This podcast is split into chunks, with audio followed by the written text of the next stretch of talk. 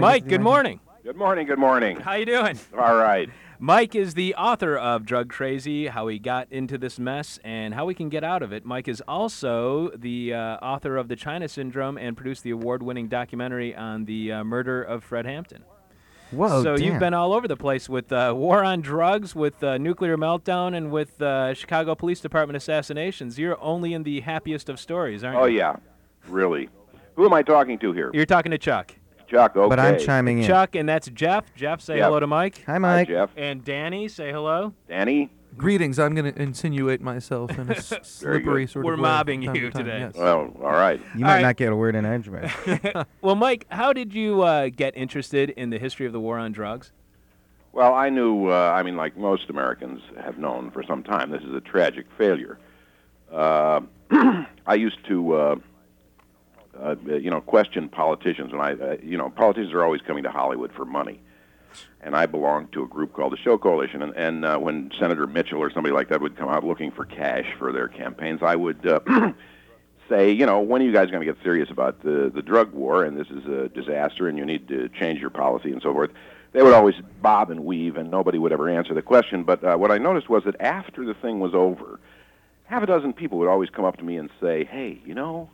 Uh, I really uh, appreciated what you said there because I agree, uh, but uh, you know I uh, I don't feel right about saying anything. And it occurred to me that what has happened, what had happened, was the debate had just simply been shoved aside by the government's position that drugs were so dangerous you couldn't even talk about them, and and they had managed to eliminate a serious debate on this issue for almost 20 years by just simply stigmatizing anybody who stood up and said, "Hey, we ought to we ought to take another look at this." You were instantly labeled as a druggo, soft on drugs, a commie pinko, whatever, and uh, eh, that seemed to me to be uh, reminiscent of some of the other things that I had been involved in in the past that were just taboo to talk about, uh, like police assassinations or nuclear uh, power plant uh, safety. So I got into it. I figured it would take me, hmm, you know, I thought I would make a documentary. I figured what I would do is I'd interview all of the experts on video, cut it together, and make a nice little uh, enlightening documentary. And it would maybe take me a year or so. That was eight years ago. and uh, so once I got into it, uh, Chuck, I found out that almost everything I had been told, everything that even though I was a critic and had tried to analyze this stuff sensibly, uh, e- everything I knew or thought I knew was a total mistake. It turns out all the information we've been given on this subject is bogus. Government has been lying through their teeth systematically now for 80 years. And uh, it, it, it, once you dig into it, you discover that there is absolutely no evidence whatsoever to support the argument of prohibition. It's been a disaster everywhere it's been tried on the planet, and the drug war is absolute proof that uh, uh, prohibition has the effect of making the unintended consequences dominant. In other words, uh, it uh, it produces exactly the opposite result of everything you intended.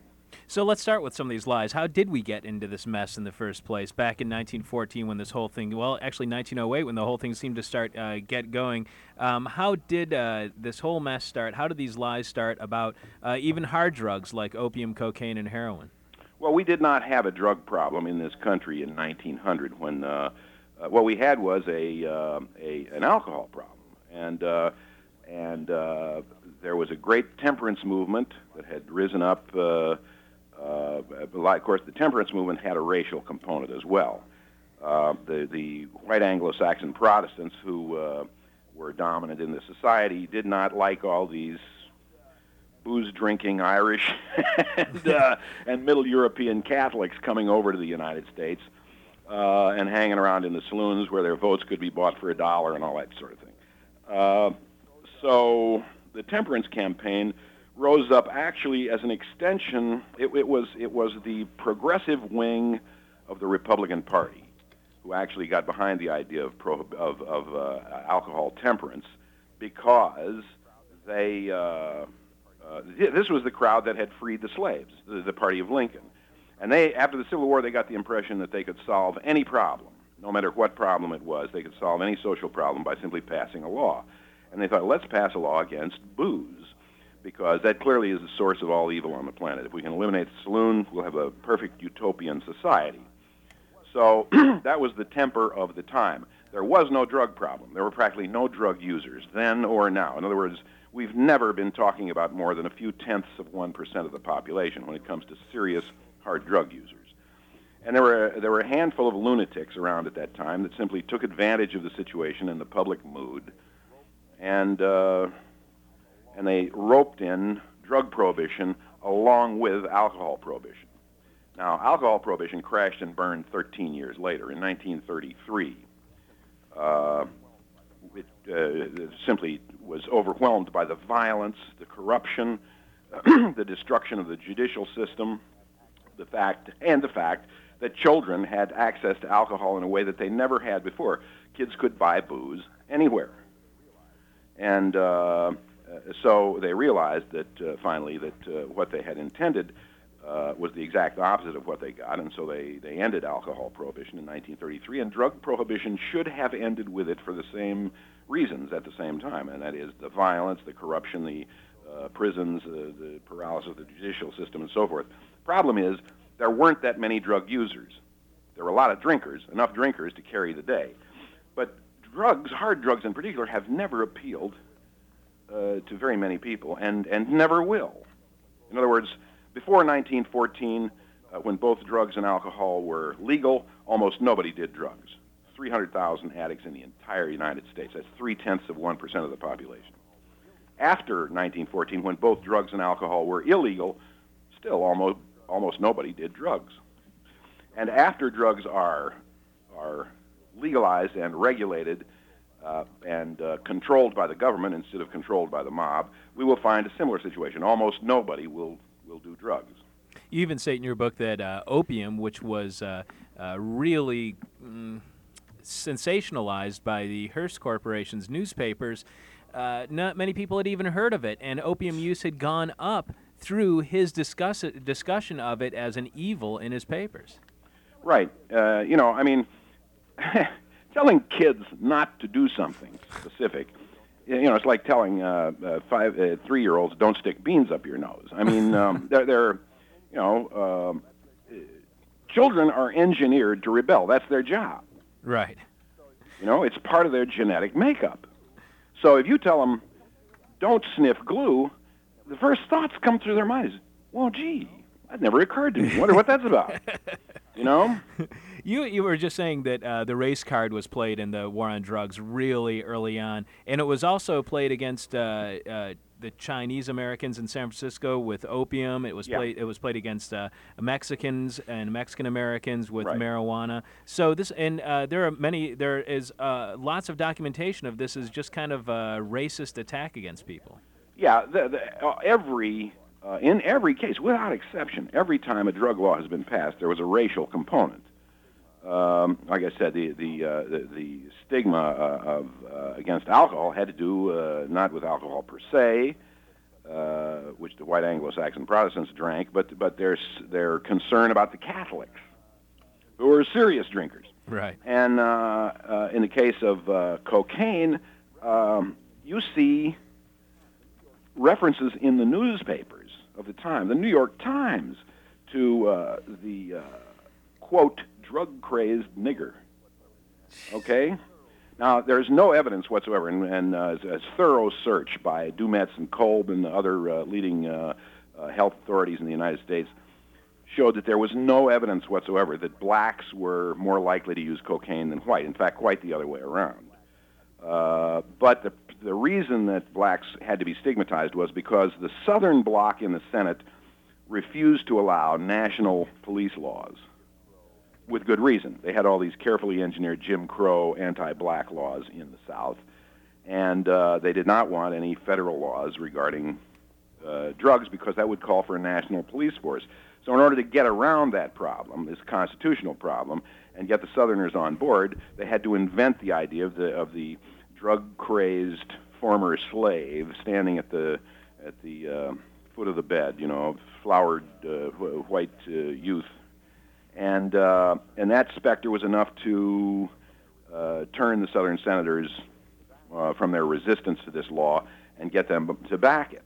So in But there's no evidence for it whatsoever. It was in, an invention of uh, a guy named Hamilton Wright, who, uh, had we not had, had had we found some other line of work for this lunatic, it's conceivable that uh, none of these problems would have confronted us today. It was the, the, largely he was the guy who kicked this ball off and got it rolling back in 1904. So Hamilton Wright, in uh, in a well, not even an attempt, in a successful attempt to circumvent the Constitution, he made up a myth, a racist myth, in order to implement a national drug force to uh, preside over uh, drugs as a crime. Yeah, absolutely. And Harry Anslinger did the same thing with marijuana a few years later.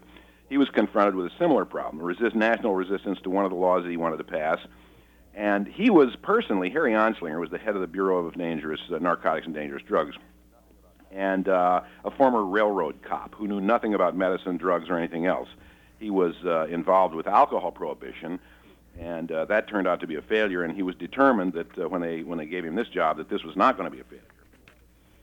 And uh, in order to get people inspired behind his efforts, he invented the myth of uh, of marijuana, reefer madness, all that stuff. That he came up with those ideas and uh, and was successful in spreading them with the help of the Hearst organization, simply because they were interested in some sensational news story. But the thing is, how how Anslinger pushed this through. It was during the Depression, 1934, 35, the depths of the Depression. Uh, and the problem was, in the eyes of people in southern states like Texas and Louisiana and so forth, the problem was all these damn Mexicans standing around, you know? Because prior to the uh, to the depression, it was very helpful to have all this cheap labor here. But now there were millions of gringos in the bread lines. Who needs these Mexicans? Right. So the problem was how do you stigmatize somebody and make them the other when they look like us and act like us and basically do the same things? Uh, and you can't stigmatize somebody for working too hard for too little money. Not in this country. You'll never get by with that.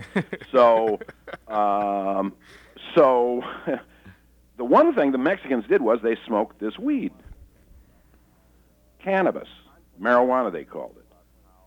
And Anslinger invented these stories about how uh, uh, one marijuana joint uh, you were instantly addicted and uh, and you'd kill your mother with an axe.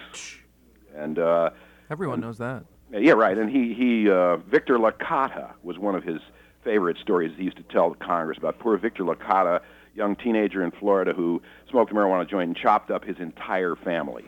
Now, the fact that the guy was a paranoid schizophrenic and had been diagnosed with serious medical problems uh, years before that uh, did not enter into the to Anslinger's calculations. Uh, and and so he just uh, this is typical of how this stuff has been done. Back in those days, nobody questioned this stuff. In other words, the federal government official said one of the made a statement about this kind of stuff. Everybody, ooh, yeah. And uh, fortunately, that no longer is the case. A guy down the street from me when I was growing up had actually uh, axed a family, and uh, I never saw him touch pot. So there you are. I don't think that that was it either. Why did the uh, 1972 Nixon Commission on Marijuana uh, get completely ignored by the government and the media? Well, first of all, they only printed 20 copies. There's a good reason. Yeah, and uh, uh, and the the president uh, at that time had tremendous power because there was no internet, and uh, and there was not.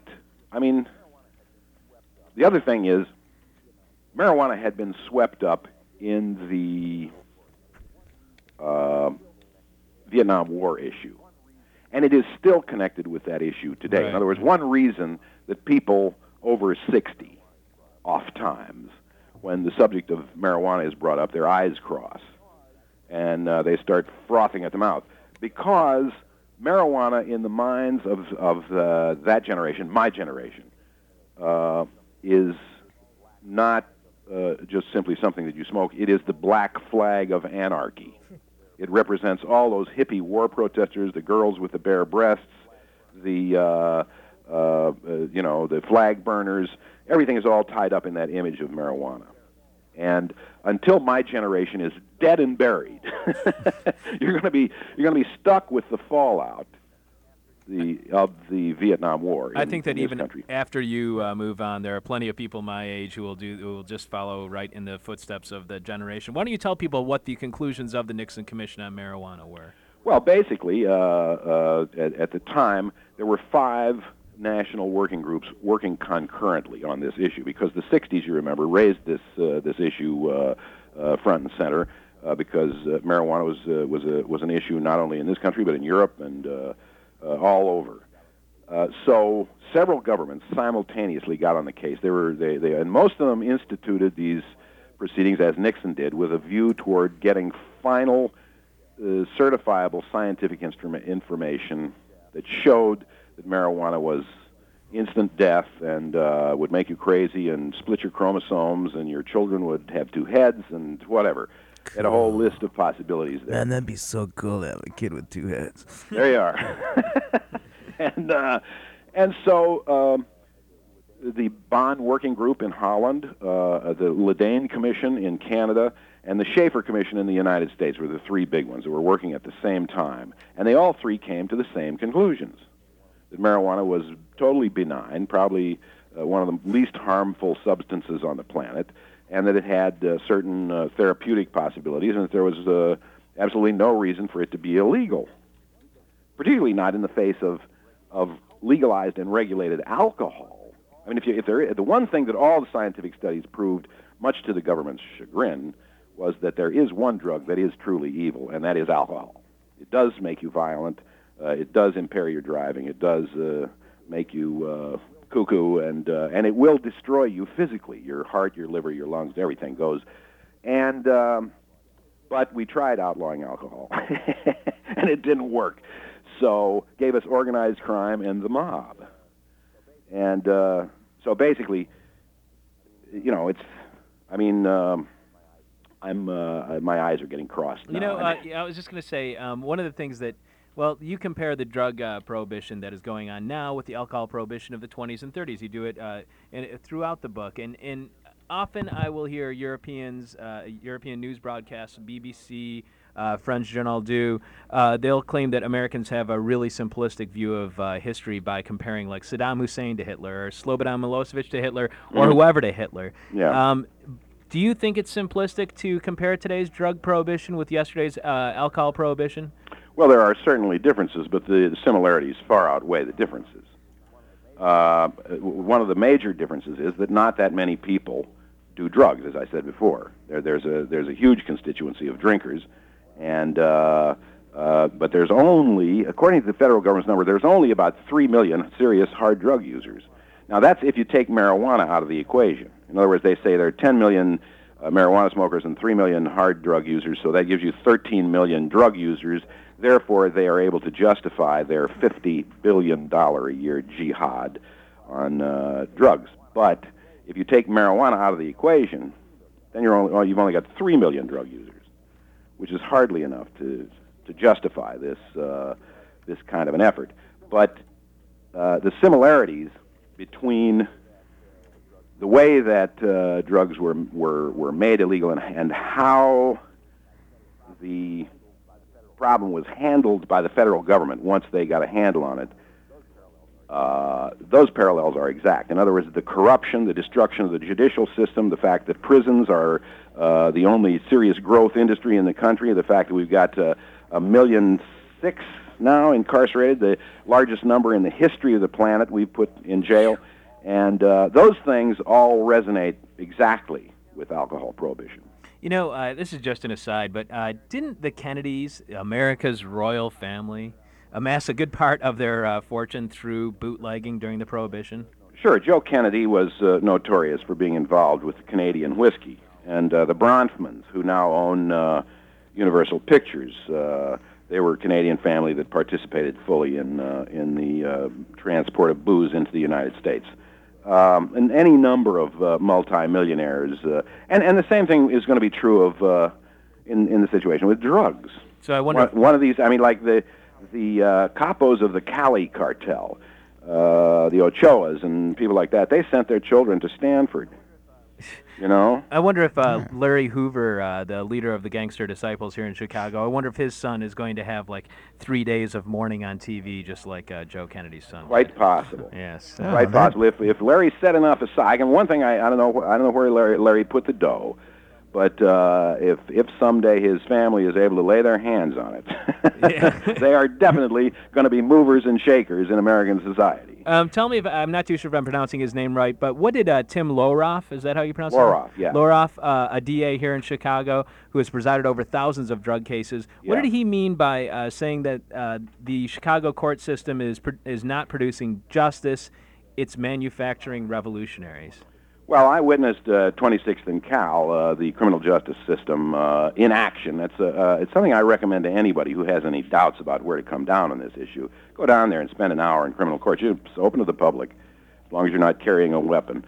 And uh, but but I mean uh, the, the one the first thing that hits your eye is that the judge and uh, and all the court officials are shielded from the audience by bulletproof Lexan glass.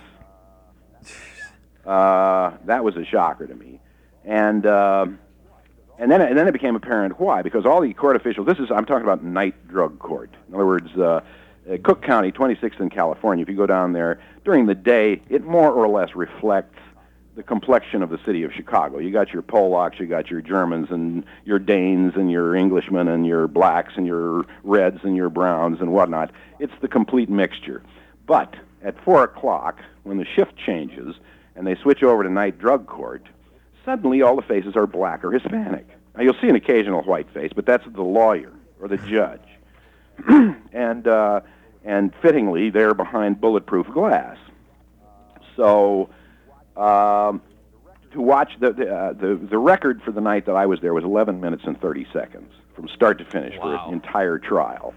Uh, so we're not talking about justice here, obviously. They they they're doing uh, 14,000 cases a year was the last number I heard in night drug court, and uh, the reason they're doing this is because the voters won't pay. The the, the criminal justice system is struggling under a burden of uh, four times the cases it was designed for, and the public obviously is not going to build four more criminal courts buildings.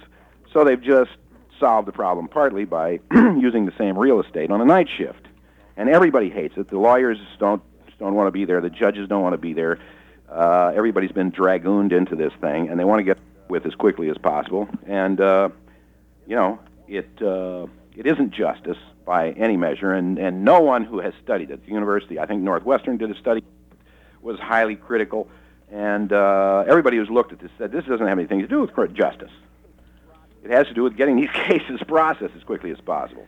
And it occurred to me, uh, I, I realized when, when uh, I was talking to this public defender, Tim Lohraff, that probation, probation is, in fact, the worst thing that could happen out of this system because a violation of probation is guaranteed prison time.